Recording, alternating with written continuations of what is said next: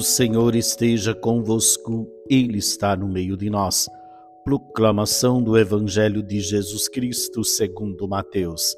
Glória a vós, Senhor. Naquele tempo, disse Jesus aos seus discípulos: Se a vossa justiça não for maior que a justiça dos mestres da lei e dos fariseus, vós não entrareis no reino dos céus.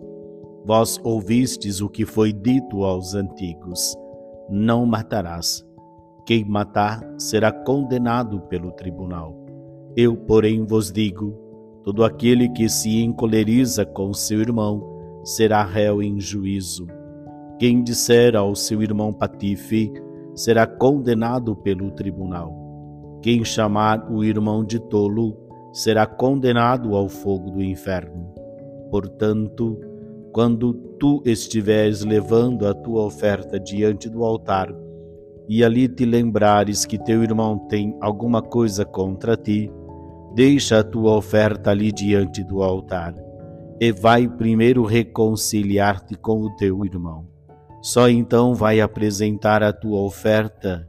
Procura reconciliar-te com teu adversário enquanto caminha contigo para o tribunal Senão, o adversário te entregará ao juiz, o juiz te entregará ao oficial de justiça, e tu serás jogado na prisão.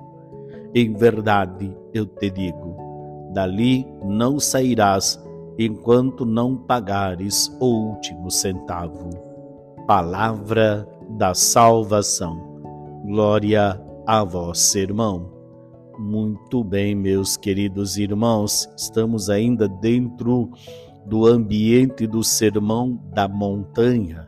E Jesus ensina toda a prática da justiça, a superação da justiça farisaica, ou seja, fazer a vontade do Pai para podermos fazer parte deste projeto buscar reconciliar com o nosso irmão, não viver uma vida baseada no ódio, na vingança, no rancor, muito pelo contrário, buscar essa reconciliação para que possamos mostrar que realmente nós somos discípulos de Jesus.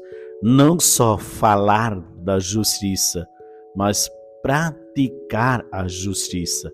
Falar da justiça é fácil, mas nós precisamos ser homens e mulheres justos, capazes de buscar a reconciliação, oferecer e dar o perdão para que possamos ser verdadeiros discípulos de Jesus. Que Maria, nossa mãe, nos ajude em nossa caminhada. O Senhor esteja convosco, Ele está no meio de nós. Abençoe-vos o Deus Todo-Poderoso, o Pai, Filho e Espírito Santo. Amém. Uma ótima quinta-feira para você. Paz e bem.